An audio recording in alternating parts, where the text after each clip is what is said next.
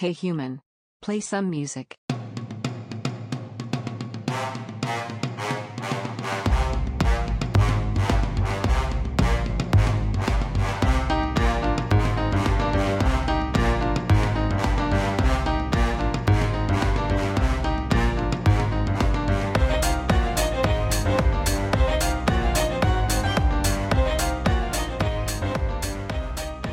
Welcome to another episode of Re:Vision, where we like to talk about the future of the future.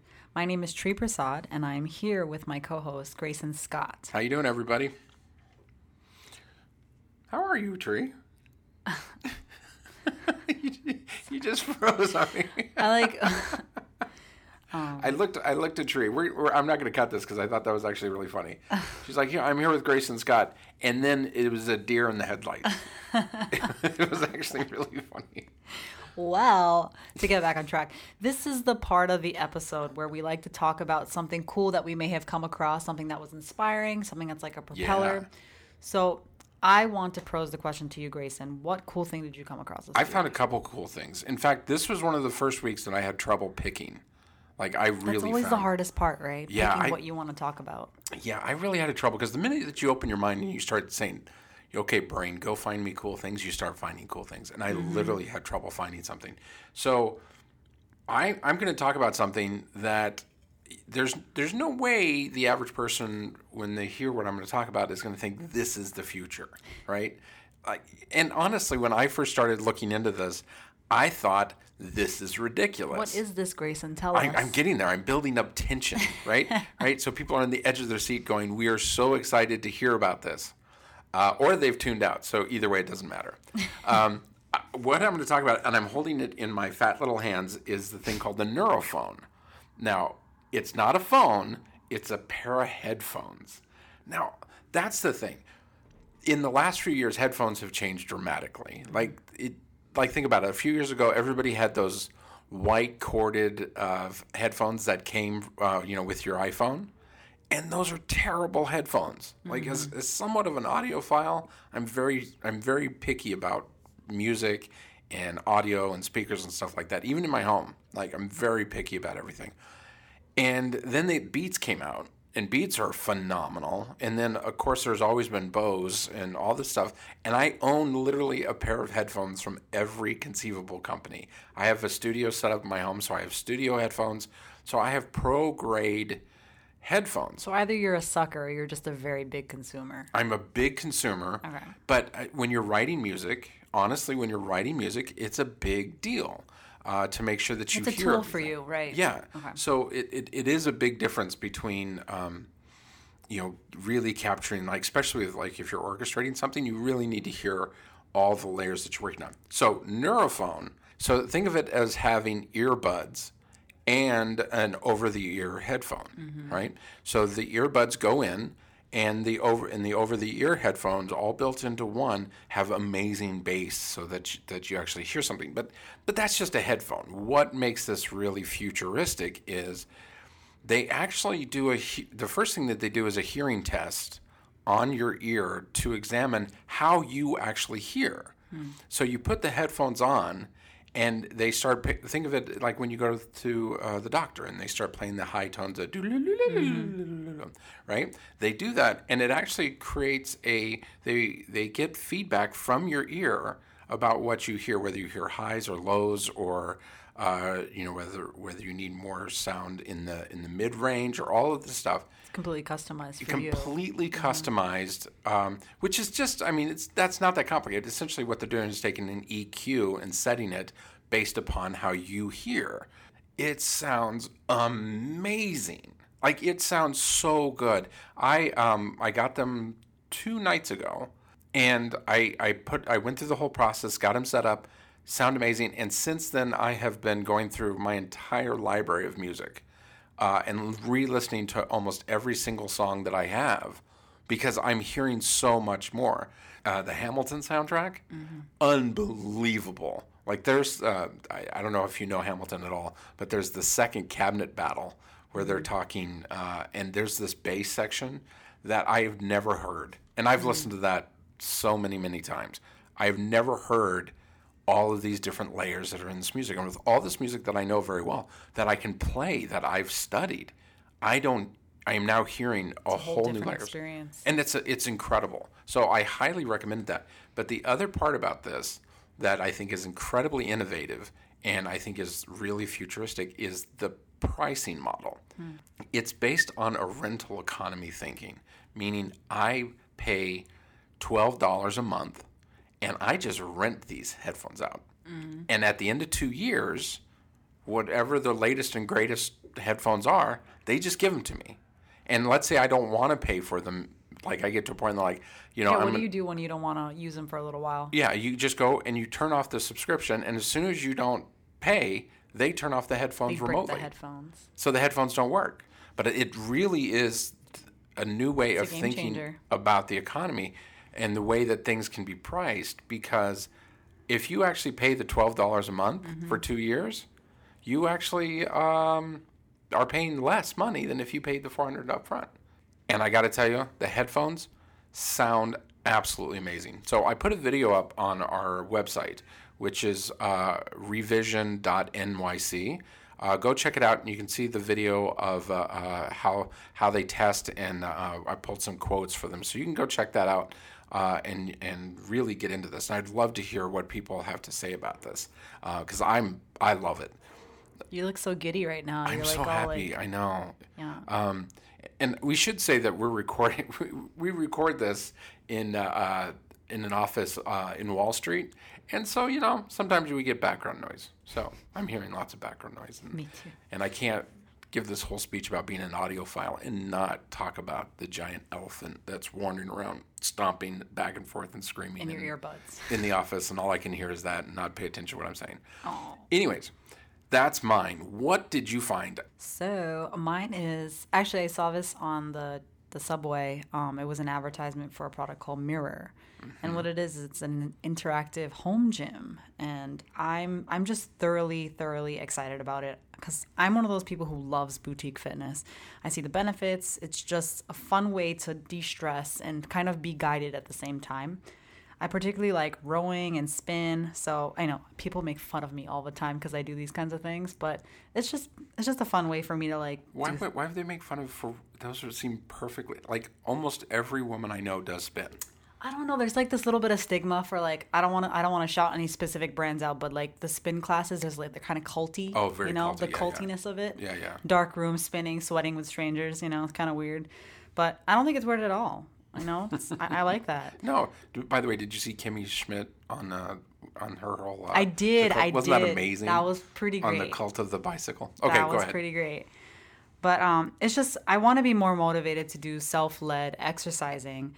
And this product, Mirror, just seems like a great idea. It's like perfect for me. It's almost like they made it just for me, because I want to I want to become a morning person. I just put this on my Instagram, but I want to become a morning person. And I want to do my workout at home and then kind of like leave earlier and like kind of have my, my day to myself.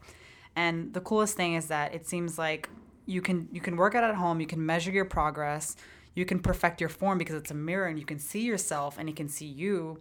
Now, for those those that don't know what it is, describe a little bit about what the experience is. Yeah, totally. The... So um, it's basically um, one of those standard Target. It looks like a standard Target mirror. It's um, it's like the size of your head to like your knees, and basically you prop it on the wall. It, there's a freestanding one, and there's also like a one that you can nail on the wall. And basically, when you're not using it, it's just a mirror, mm-hmm. right?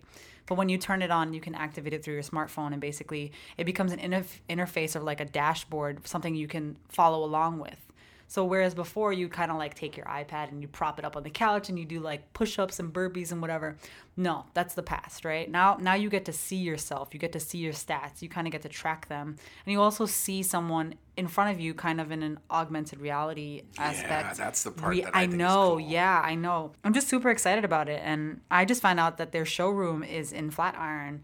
And you can go and um, sort of do like a customized workout demo. So if you see me wearing leggings tomorrow to work, okay. It's probably because if I you do that, you have to uh, record, record it. it. Okay, and we'll put sure. it up on we'll... the social media sites. Awesome, I will do that. Um, Which you can find on all the sites, you can find revision dot N Y C. A little plug for us. Totally. But you have to do that. That'd be amazing. Okay, I'm gonna I'm gonna plan for it. Um, this is what I need to get me motivated in the morning. You know, sometimes there's like there's like this annoying part where you're like, oh, I have to put on workout clothes, and then I have to take the train, and then I have to, or you have to find parking or whatever. Mm-hmm. You sometimes you get waitlisted for a class. Sometimes you're like two minutes late and you miss the class, and you just paid thirty-five dollars for like a rowing class, and now you were late and you can't go, and that's on you. You know what I mean? Yeah.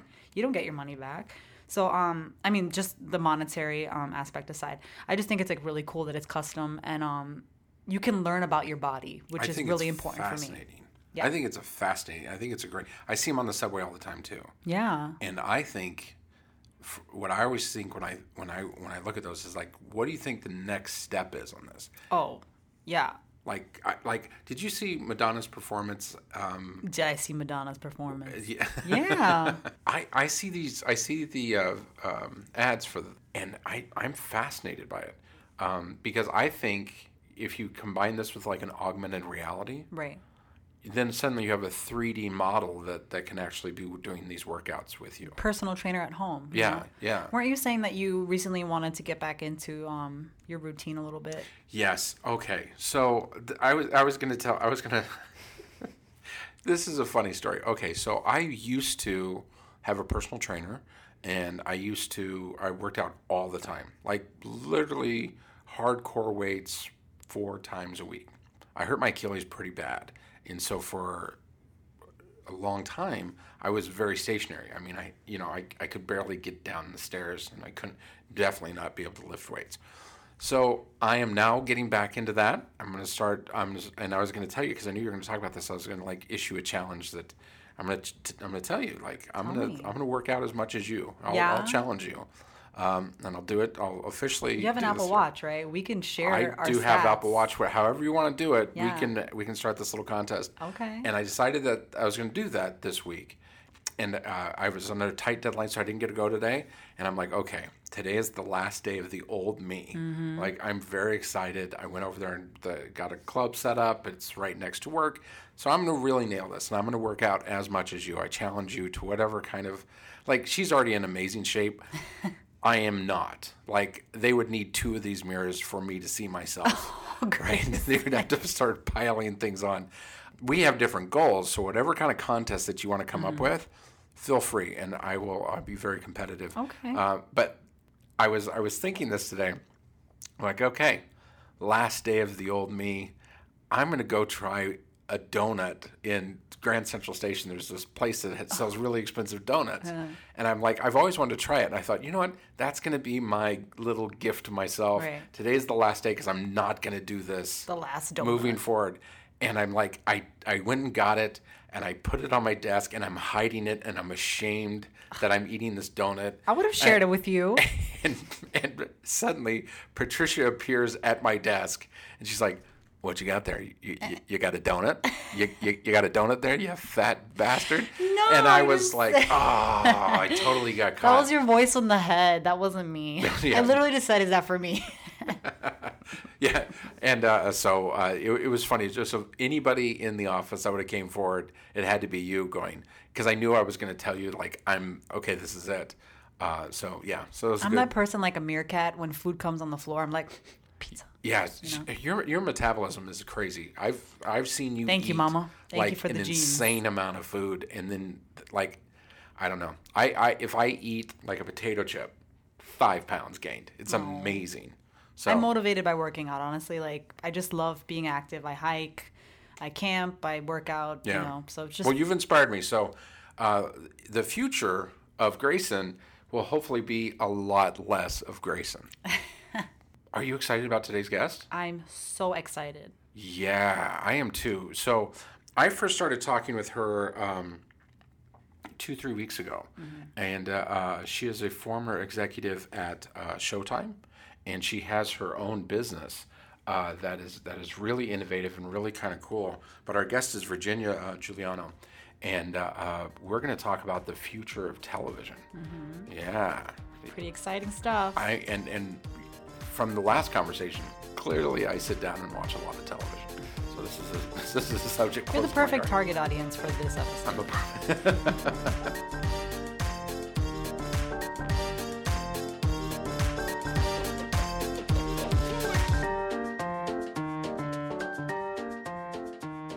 I'm so excited to be speaking with Virginia Juliano today. She is the founder of CobbleCord. Hi, how are you guys? So excited to have you here. I, I have to tell you, I've been... When did we originally speak? We spoke about, what, two weeks ago? Yeah, a few two, weeks ago. Two, three weeks ago. Well, you had a conference in between. I've had several conferences, The yes. O T T conference. Well, yes, the O T T uh, Video Executive Summit. Yeah. Oh, I want to talk to you about it. We'll get into that. Let's um, back up a little. Can we define some terms? Okay, okay, okay. What is O T T? Well, O T T is actually over-the-top video. So that means that um, it's basically... Uh, when people stream video without a cable subscription necessary on the internet. So it could be via um, your any device uh, that connects to the internet. Like so Apple phone, T V, Roku, your, all those. Your phone, your computer, oh, okay. your television, your connected television, an Apple T V, a Roku, an Amazon Fire Stick, et cetera, et cetera. So they're, they're sort of proliferating. Gotcha. But yeah, over the top. Is uh, is becoming more and more popular with with everyone, and um, to the point where there, there are a lot of streaming services out there, and people are getting confused. So CobbleCord is uh, a free website and app that helps consumers uh, figure out which streaming services they should cobble together. Um, so they answer a couple of questions about what they like to watch, how they like to watch it, what internet scenario they favor. So they do they favor, um, you know, Wi-Fi or wireless. Mm-hmm. Um, and then also, m- maybe most importantly, their monthly price range that they want to spend. Um, and so we have uh, a patented system that crunches all that information, and we have a very uh, detailed database behind it that tells people, okay, these are the streaming services that you should um, cobble together. Both free and paid, I should mm-hmm. say. We're also a central repository of streaming information for all of all of the streaming services. Yeah, and I have to say, I, I went through your process. Um, I went through it. I really liked it. I actually found my the the there was it was kind of the feedback kind of came in two sections. Mm-hmm. The first section, um, I was it was actually pretty right on. I was like, oh, well, that's cool. This she this really nailed my. I know, viewing personality. Mm-hmm. But then the second section is like, you maybe hadn't thought about these. Yeah. And I actually uh, got a couple based upon that. So that's fantastic to hear, and that's yeah. extremely gratifying. And it's telling me that, you know, we're constantly making tweaks to the database and to the algorithms behind yeah. it. Now, so there there were two different sections. What were, what were the two sections that you have on your site? So the first section, we give you a selection of streaming services that are within your price range and meet the criteria that you had outlined in your inputs. And then uh, we have the second section, which I think is pretty cool because it tells you you may not, you know, these are services that may not be in that first tier. They may be out of your price range or, you know, whatnot. But we we make you aware of them as well. And I find it's a really great discovery tool for people. Mm. And as you said, mm-hmm, you know, mm-hmm. Grayson, that, you know, there were services in, you know, in particularly in that grouping that you hadn't been aware of that were touching on things that you were interested in. Yeah, so. But let's talk a little bit um, about the state of... I don't even know what to call. Honestly, I don't know what to call it anymore. Um, Tree, in our pre-production meeting, threw me off. I was going to say, let's talk about the state of television. But t- t- let's talk a little bit about what you were you were saying. For and, and we'll t- we'll talk about how I view television, and then we'll we'll talk about how she views television, and then you can kind of tell us about how the industry is adapting to a little bit of this. But honestly, my version of television is locked into um, the wonderful world of Disney. Let's mm-hmm. let's use that as an example. As a kid, on Sunday nights, the entire family would gather. We would have a bowl of popcorn, and we'd all sit down, and we'd watch whatever the three networks were giving us. Mm-hmm. But it was the entire family, and essentially the entire family kind of had to decide what was going to watch because we only had a couple televisions. So when it, it was very much a communal experience. And I still view television as a communal experience. My girlfriend and I, we have these things where it's like, oh, don't watch that show without me. Hmm, same. Right? Mm-hmm. But what you were talking about, talk about it a little bit how you see the future of television going. I mean, I didn't exactly have um, the same experience watching T V as you did when you were growing up. for for me, it was kind of like um, six o'clock was my hour, and then seven o'clock was my brother's hour, like whatever. And we didn't really converge at all because he wasn't interested in what I was watching.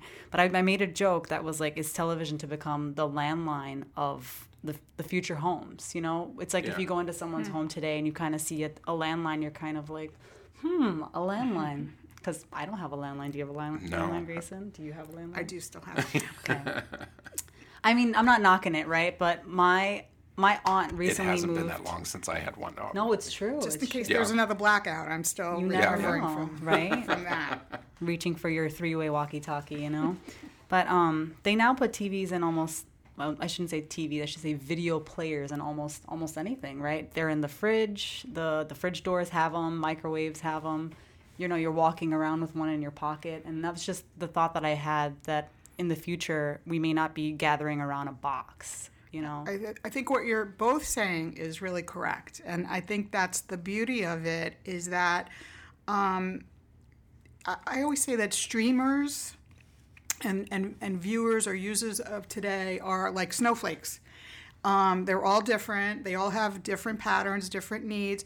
But also, you know, it depends on the, the day of the week, the time of day. It's It's different. So you really need the flexibility to um, kind of do that all. And, you know, I've I've seen a lot of research that uh, I don't think T V, uh, the appliance is dead. You know, right. I think that the, the the research is showing that people will gravitate towards the best available screen, right? right. So if they are at home and they have a large screen available, they will tend to watch that.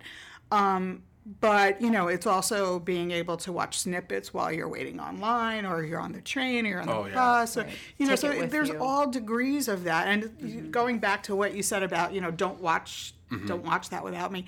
Um, my husband and I have the same conversations, but we also have the flip side of that, where I'll say, oh, I want to watch this. And he's like, watch that without me. Yeah, yeah. He doesn't want any part of it. So okay. it's, you know, being able yeah. to have those sort of levers that you could pull and change and have that flexibility, that's key, and that's that's right. the future. Customization is vital for the future users of yeah. totally. video, right? What what I find really fascinating is the idea that let's what, what, the biggest like television event of recent history, let's say Game of Thrones. Just about everybody I know watched that by themselves.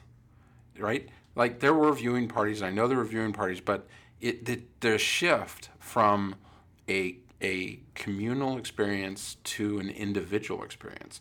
And right now, you have parents in individual rooms watching on the phone, watching iPads, kids watching their individual experience, and becoming this individual experience.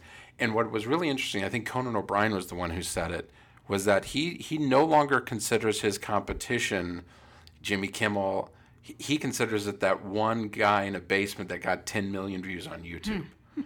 And that's a fascinating thing for someone who, you know, a television veteran to go, wait a second, the box, the, the network that's feeding through a box, maybe that that model is over. How how how are people thinking about that? Well, I definitely think that model is up for grabs mm. right now. Um, you know, it's there's there's so much available. And the barriers to, to entry are gone. You know, anybody, as you said, can can put up a YouTube cha- YouTube channel and have, you know, good, um, you know, it, good enough equipment to make it watchable. And yeah. there's so much, so much content available. And um, you know, it's just that. It, but going back to your point about, you know, watching things together and people watching Game of Thrones alone. Uh, I mean, I've, I've heard mixed things on that, people watching together. and But here's the, the technology element that, that, you know, you have to remember. People are tweeting about it, and, and, yeah. and, and, and you know, while it's while live it's airing live. So there's sort of, right. there, there there is this form of communal viewing in some in some ways. I think, though, your point, to your point, I think Game of Thrones was the end of the era. Of oh, massive community, really? communal viewing. Yes, I could I see think that. Yeah. That was the bookend. Why do why why do you think that? Because I think it actually that show was big enough uh, and had such a broad audience, and it bridged, you know, sort of the pre-streaming era with the post-T V era, right. if you will. And it sort of, you know, took the audience across that. But I don't, to my knowledge, there is not the equivalent right. uh, coming up that has such I mean, mass... I totally agree with you. Mm-hmm.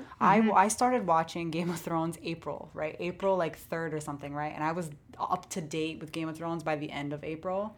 And that was the fastest I've ever watched T V in my life. And I'm telling you, I, I watched it everywhere. I watched it on the train to work. I watched it between meetings. I watched it between meetings. Mm-hmm. And I even, like, watched it, like, when, when I was just kind of, like, taking an elevator or something like that. And I got through it. Did you really? Yeah, I would oh just my have God, it. That's such a pet peeve. You know, the, the app? I know, I'm sorry. I just really had to catch up. I, you had a very limited yeah, time frame. Yeah, exactly. That's pretty impressive, no, it, actually. It's a pet peeve of mine. And we've talked about this. I'm uh, everything that... On our, peeve in the world, you know. What? I'm everything that you No, do. no, no, no. This is we we our our episode that we had with Trisha, who's a therapist. One of the things that we talked about was the fact of phones and my pet peeve of people actually watching video, watching a television program, walking down the street. Oh, I don't do that. I'm I could just see you watching elevator. Game of Thrones, bumping into traffic. Oh, and just, no. But you were watching Game of Thrones in the elevator at work? I was. I mean... That's amazing. The elevators are slow, you know? Yeah, you true. have like five minutes. You just punch it out, you know? So just thinking about networks and how much power they have, would you say that creators or high-end YouTube creators, are they challenging networks for their power? We can discuss and debate, you know, what age group that audience is. It's right. it's definitely, uh, it, it skews older. Mm-hmm. Um, but if you're trying to reach a, a younger demo, you're going to have to, you know, I'm talking from an advertiser perspective, right, right. particularly, you're going to have to really work hard to get that big right. Enhance hit. Those experiences yeah. with, like, interactions and... all that stuff. I mean, there's there's a lot of benefit to, to right. going more niche and, and more targeted, but if you're trying to, like, you know, and, and there's an argument that that whole heyday of, you know, mass mass advertising and yeah, these big consumer brands yeah, that would do, gonna... you know, do a very limited, uh, you know, advertising run and get in and get out, um, that that's questionable whether that's, you know, mm. sustainable as, as well. I, because I have a couple friends that, that are um, line producers, mm-hmm. and and they're asking the question, how do we pay for all of this content? How how do we uh, create a show and find a way that we can actually pay for it? And that's and no one has this answer. No no one yeah. knows the answer yet. No, it's still it's still very much evolving, and, yeah. and there are, there are a lot of business models that are are being uh, explored. In the streaming space, you sure. know, um, A V O D, which is advertising-supported video on demand, S V O D, which is subscription video on demand, and, you know, various shades between. And, you know, freemium model, different tiers of advertising. Mm. They're all sort of experimenting. Mm-hmm. And it's really interesting. Seeing what people will put up with, you know. Yeah, and I think it depends on your target audience, too, yeah. and, and how... open they are to advertising and the social, um, uh, you know, the social contract, construct of advertising and exchange right. of, you know, you watch this and then you get it for free. Like, I think younger folks are not completely on board with that. Right. Um, they want the something for nothing kind of thing. Yeah, right. yeah. So they so they have to find ways to make it palatable in right. some way and, and, and, and monetize it, which it's challenging. Yeah, mm-hmm. I, and I think that that actually leads us to kind of a big area uh, that that I know you're going to want to get into. I ju- we were just talking about your article that you wrote uh, regarding the U X design of uh, um, of all the platforms. And both Patricia and I are U X designers, um, but I thought your article was excellent, so we'll let you talk okay. about that. Um, but I will say that with all the different platforms, we're seeing such a lack of creativity that they're fi- the, the one person who kind of does it well, we see everybody following them. Hmm. Like network, uh, Netflix's interface, um, not the their car. current one. They added a new sidebar uh, of stuff, but but they're they're really they're really first really good interface. Um, really still kind of leads. Hmm. Um, I think I think the way that you see everybody following in, and where I find this fascinating is we're changing the way stories are told. We're changing the way we're digesting stories, which is a basic, fundamental human thing. But the problem is, like, when we when we talk about this, how do you find stuff? Major, major problem. So just to back up for a moment, the, the article that you were mm-hmm. referencing was in um, the spring issue of O T T Executive Magazine, and it was called A Call for More User Control Over the Streaming U X. So it totally That's, that's touches, a charged title, it, fully charged. It touches on what you guys do as yeah. well. Um, and so, you know, a lot of the original navigational tools and A I that was that was integrated into these streaming services are not necessarily doing the trick. I, there, you know, I think yeah. there was a PwC um, survey that recently came out that said ninety percent of streamers are dissatisfied with with the um, navigational the and recommendation mm-hmm. stuff that, that they're being served to. And, um, you know, I think that, that just illustrates how poor of a job mm-hmm. a lot right. of these these U X and, and A I things are, are doing. So, you know, my my argument was, let's borrow from, now that, you know, we're at a point of all this massive uh, libraries, let's borrow from some of the, the lean forward Um, you know, e-commerce businesses that did that perfected right. um, these techniques and used, you know, filtering, self-curation, sorting to absolutely, um, I would love that to really, you know, to surface this what you want to watch, and you can't really lean back, as I right. always say, until you have you know what you're going to watch. Then you can lean back, yeah, you know, and I you almost- can. I almost feel like in. part of the problem is the remote, right? A remote is very, like, analog. And um, it's very clunky. Right. A remote control is right. very clunky. Right. I yeah. actually use, um, when I access um, T V streaming services, I use my P S whatever controller. Mm-hmm. And it has, like, the trackpad on it. And yep. I love that. That's, like, the a best lo- thing A lot ever. of people are sitting in front of their big television, yeah. this giant screen. Little, little and little. They have their laptop. And they're not, you know, they're doing searches yeah. on their laptop yeah. because it's it's more, it's a it's a better right. um, vehicle. But I, I think that there's ways around yeah. that and to... To, to, and to, users will learn. They'll learn. You know yeah, what I mean? Yeah, I think mm-hmm. there's there's more creativity that needs to be done in these navigational elements. Um, and Absolutely. I think, uh, honestly, the streaming services are becoming a little too heavy-handed and reliant on A I and the endless rows of, oh, of, no. of you know, maybe you want to watch this. Maybe, and maybe they all know. start looking the same after, like, the third right. swipe. Yeah. And like, some of those micro-genres are just...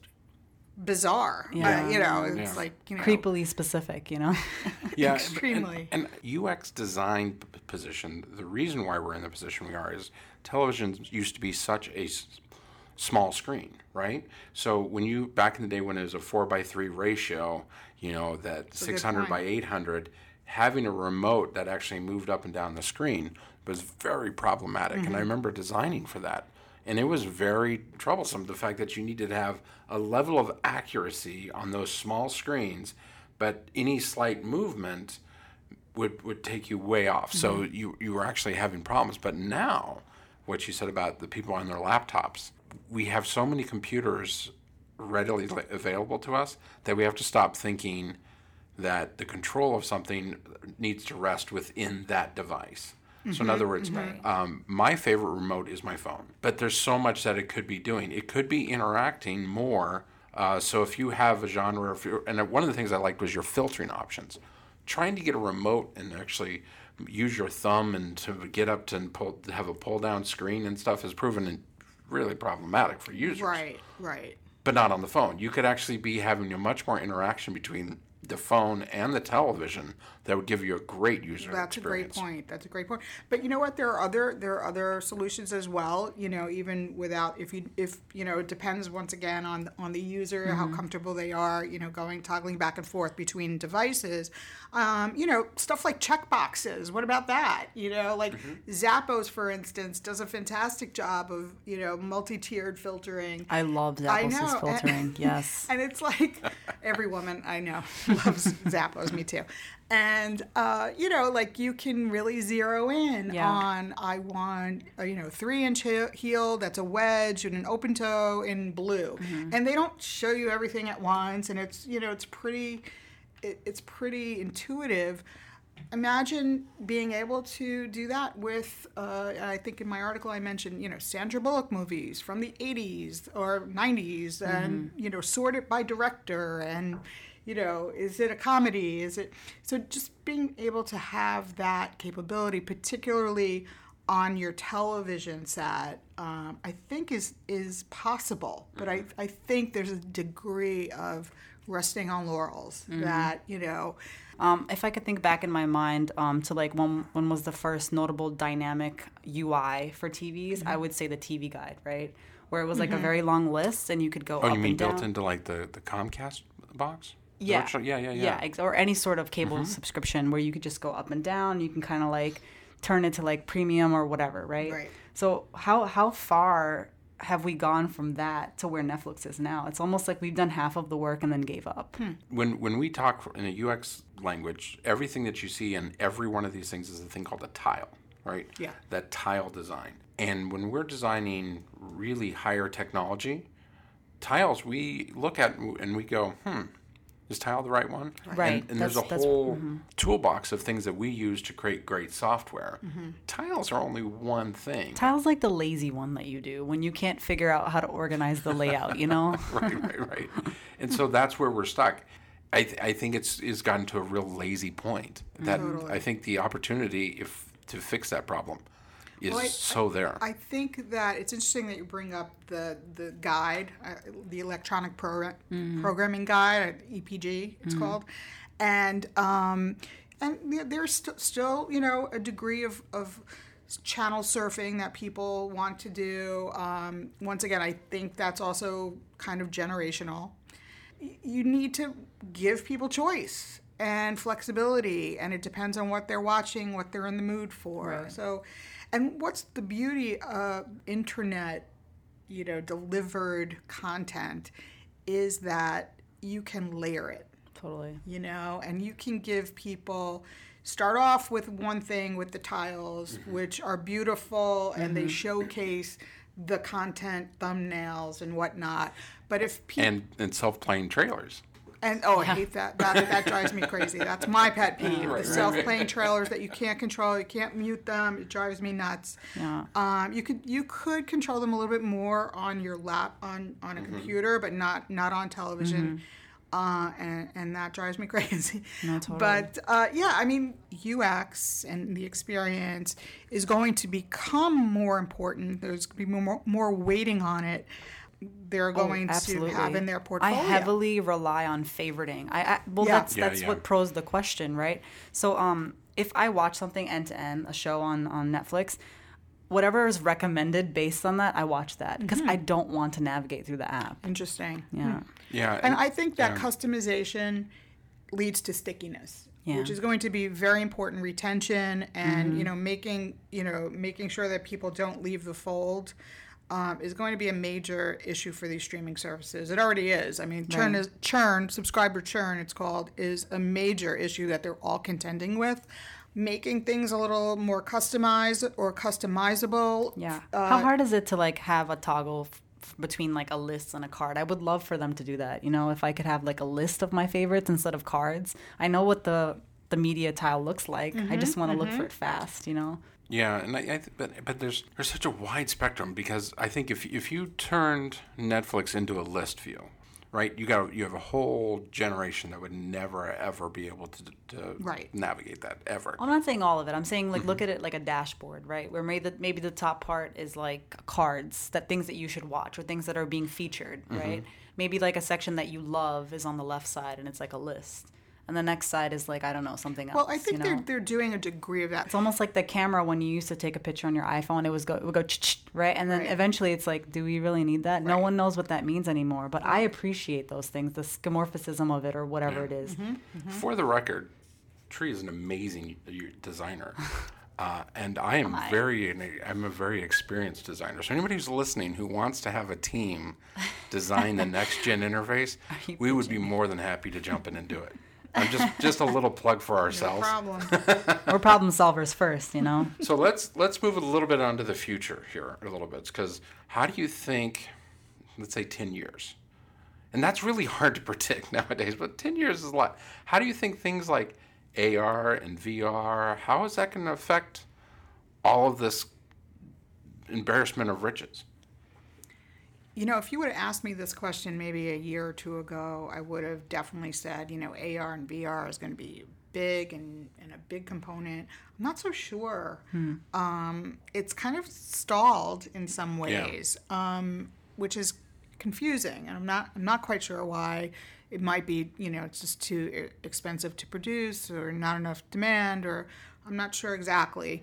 But, um, you know, I think there there will be elements of that. I don't know that it's going to be that uh, groundbreaking.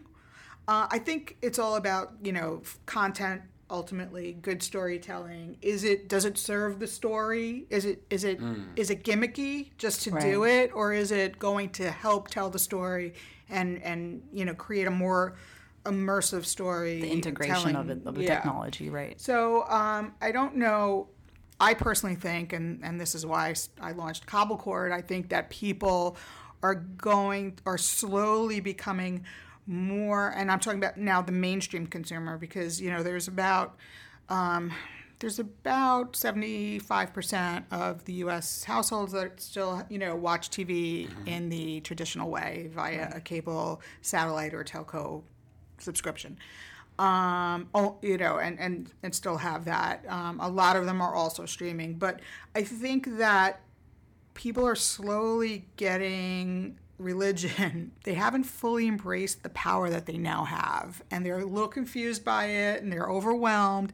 That's, that's what I think is going to happen. I think people are going to become more empowered, and there's going to be a tremendous amount of churn in, in and out of, of streaming apps. Absolutely. You're pushing the users to expect more from their cable providers. Not not just their cable, yes, their cable providers, but also streaming services as right. well, too. And, um, you know, because I think eventually people are going to say, you know, I'm streaming ninety percent of the time of what I'm watching. I'm not watching it on live T V. I think that there comes a point where they realize this, and They've there's going to be over. a mass, mm-hmm. you know, exodus from the traditional model. Um, but uh, I think even more so, I think people are going to, uh, once they figure out they have that control, then they're going to really ramp it up. Really? And then they're going to be in and out of these streaming services mm-hmm. based on, you know, seasonality, what's going on in their in their lives. If it's mm-hmm. summer vacation and they want to turn off three or four services because they know they're going to be traveling. And, you know, there's just going to be all these elements that will trigger churn. Mm-hmm. Um, and people uh, will take advantage of that. The last year I was at Sundance, they started showing off their V R. They started to have an entire section that is nothing but uh, V R uh, as as part of the festival, which I thought was very fascinating. And and as you're looking at people doing that, I think what you said about it, it comes down to storytelling. So let me let me throw this out. Gaming is bigger than film, television, books, music combined, right? It is such a massive medium. And I think what you're seeing with things like Like Pokemon Go, for instance, where it's actually a location-based, but you're still interacting with the technology. Um, and they just released a Harry Potter one. So people are starting to have storytelling, storytelling events, storytelling interaction based not on front of a television, but as they walk around. And I think I think there's something to that. I think th- what's missing is the medium to, to do it. Because if you think about uh, glasses, which is really the only way you could do really effective A R. Um, they're just not there yet. They're being mm-hmm. developed, but they're not mm-hmm. there yet. But just take this scenario, for instance. Theater is a three-dimensional uh, activity. Television and film is a two-dimensional activity.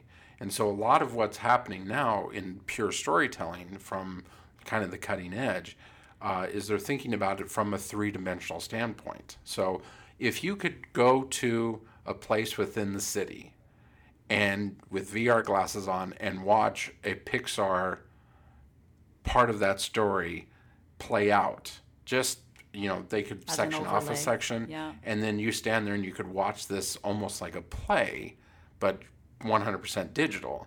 and that it could do, there's, there are ways that, and that breaks us out of the two-dimensional mm-hmm, box that mm-hmm. you have to watch. Wow, that's things. Fascinating. But things like that with storytelling, where you can wander around the city and experience different things, I think is is is another part yeah. of this. This is fascinating.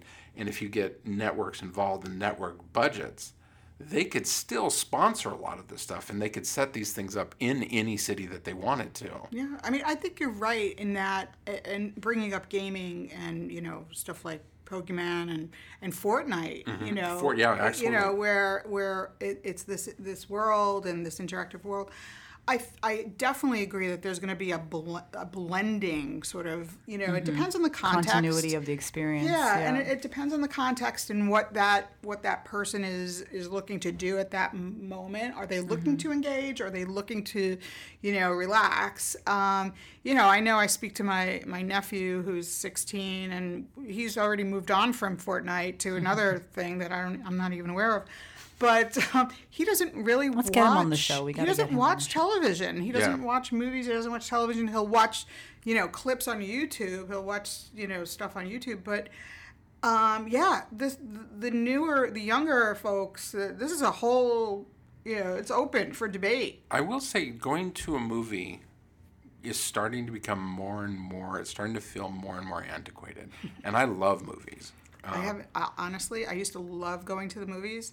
I haven't been to a movie theater in a few years. I only go I, for big tent movies, like like the Marvel movies. I'll go see those. And that's really the only thing. Like going to see, I was thinking about this the other night, going to see just like a rom-com in the theater. It doesn't do it for me anymore. Yeah, yeah I, I would rather watch it on my couch and yeah. wait, you yeah. know, wait a little bit. And nothing really motivates me that much mm-hmm. to get me into the theater. Absolutely, yeah. So let's talk about networks. But I'm old, so, you know. No, I, I am too. I am too, but I think there's there's this there's the hockey stick of yeah. adoption of technology that we all have to figure out. Like, being an old person, I know that in five, ten years, the world is not going to look the same. Right, right. And so you have to adapt, right? That being said, I would pay a premium to watch something that's in the movies on, you know, on pay-per-view or, you know, yeah. a, on, uh, uh, you know, on a, on on a transactional basis. Mm-hmm. And, um, and, and they're experimenting that with that. Films.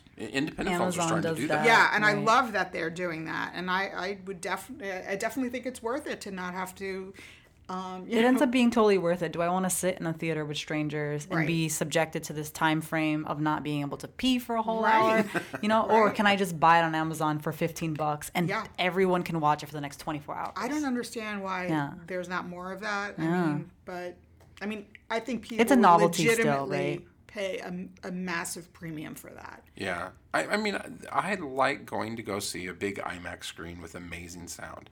That still is worth it now mm-hmm. that they have the lounge chairs and stuff like that. Yeah. But Decal, I guess that, that's, the, that's what's combating it is, yeah. is you know, trying to make right. the, the theater experience more and more premium. Right. The food at Alamo Draft House, that theater, right. that's awesome. I went to that for um, Rich Crazy Crazy Rich Asians, uh-huh. Uh-huh. and it was just like an out-of-the-box experience. Oh, wow. Yeah. Got and, food, drinks. It, yeah. And another thing that Alamo does, which is really interesting in all of their stuff, is they don't play trailers or trivia before the show. What they do is they find other media and other content to get you into the mood of the movie. Mm-hmm. So, like, for instance, I think it's curated. I went, I go I go see a lot of things. Well, like Captain Captain America, for instance. I remember uh, one of the first times I went there, I saw Captain America, and they had all the nineteen forties, fifties like comic books, and mm-hmm. they had all the bad versions of it from the seventies, and they were they were doing it to create the atmosphere. So they're reinventing right. the theater experience, which I think it, it needed yeah. to be recreated. But yeah. television can't do that, right? The, Yet the atmosphere, Yet. you they, the the you, the big boys don't have that much control over the atmosphere. Well, I mean, the atmosphere being your home, mm-hmm. right? But uh, I think that they're.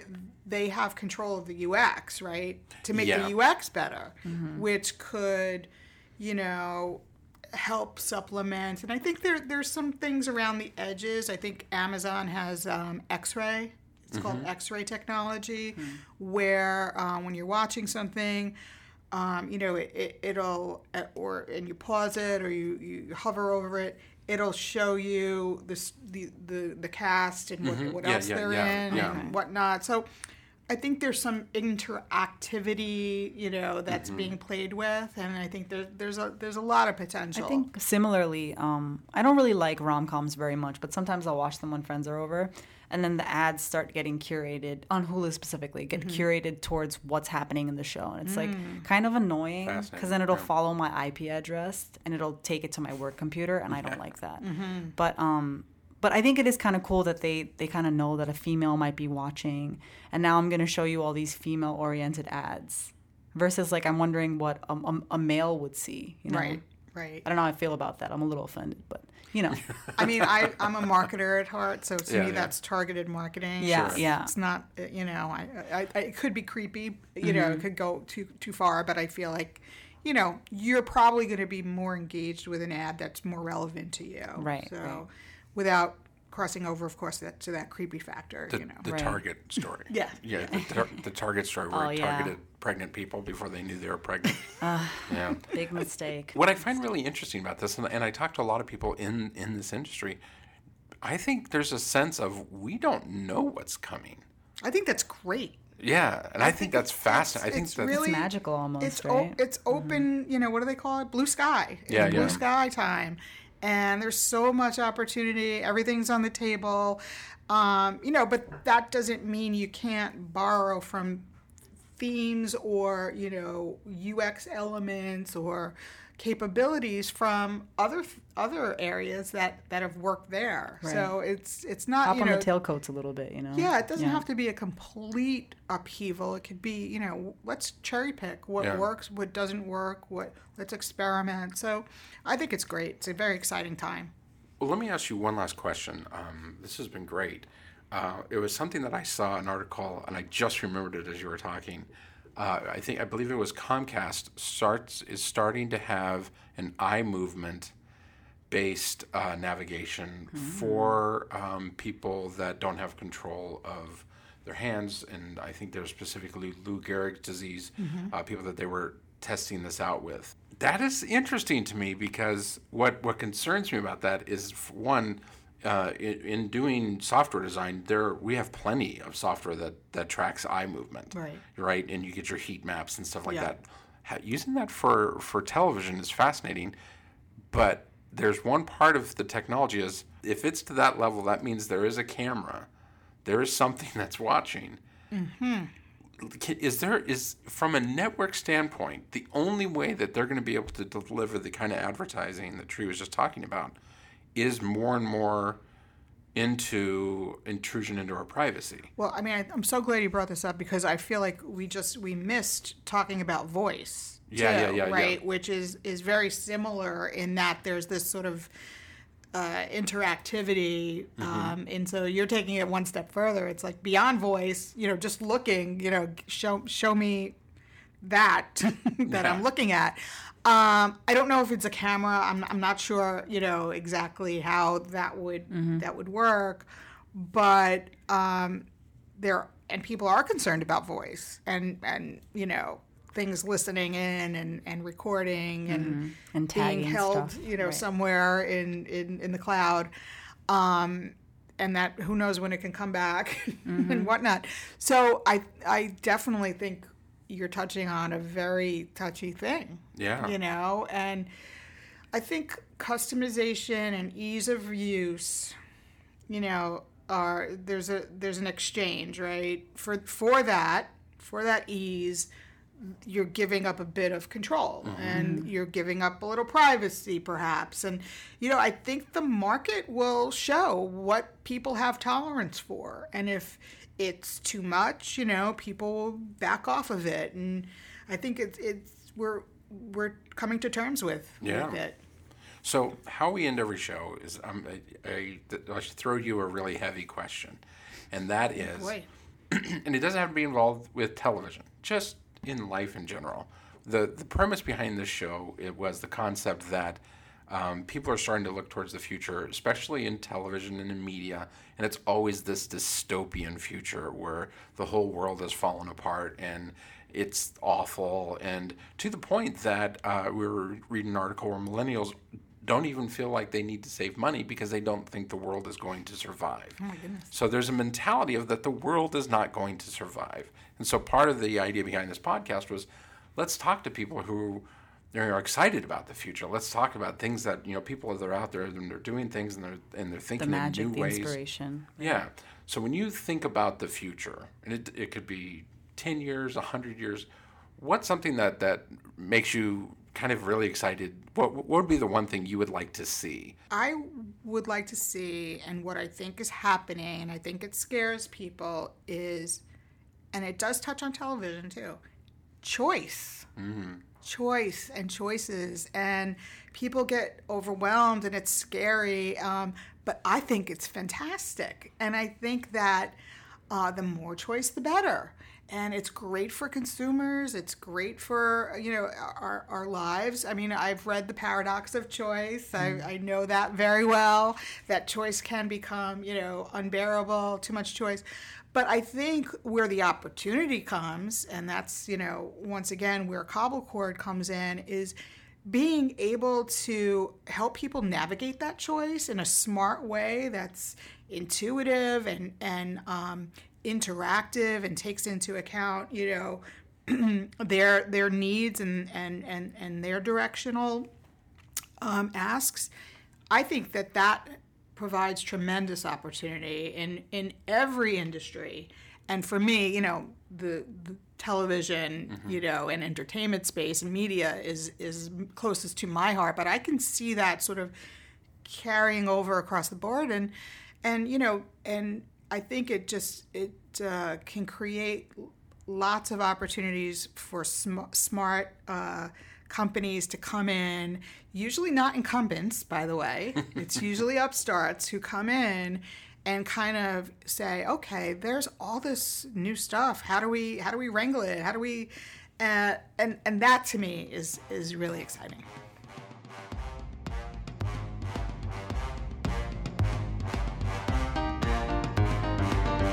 Revisions is produced in association with Dom and Tom. Production design by Grayson Scott.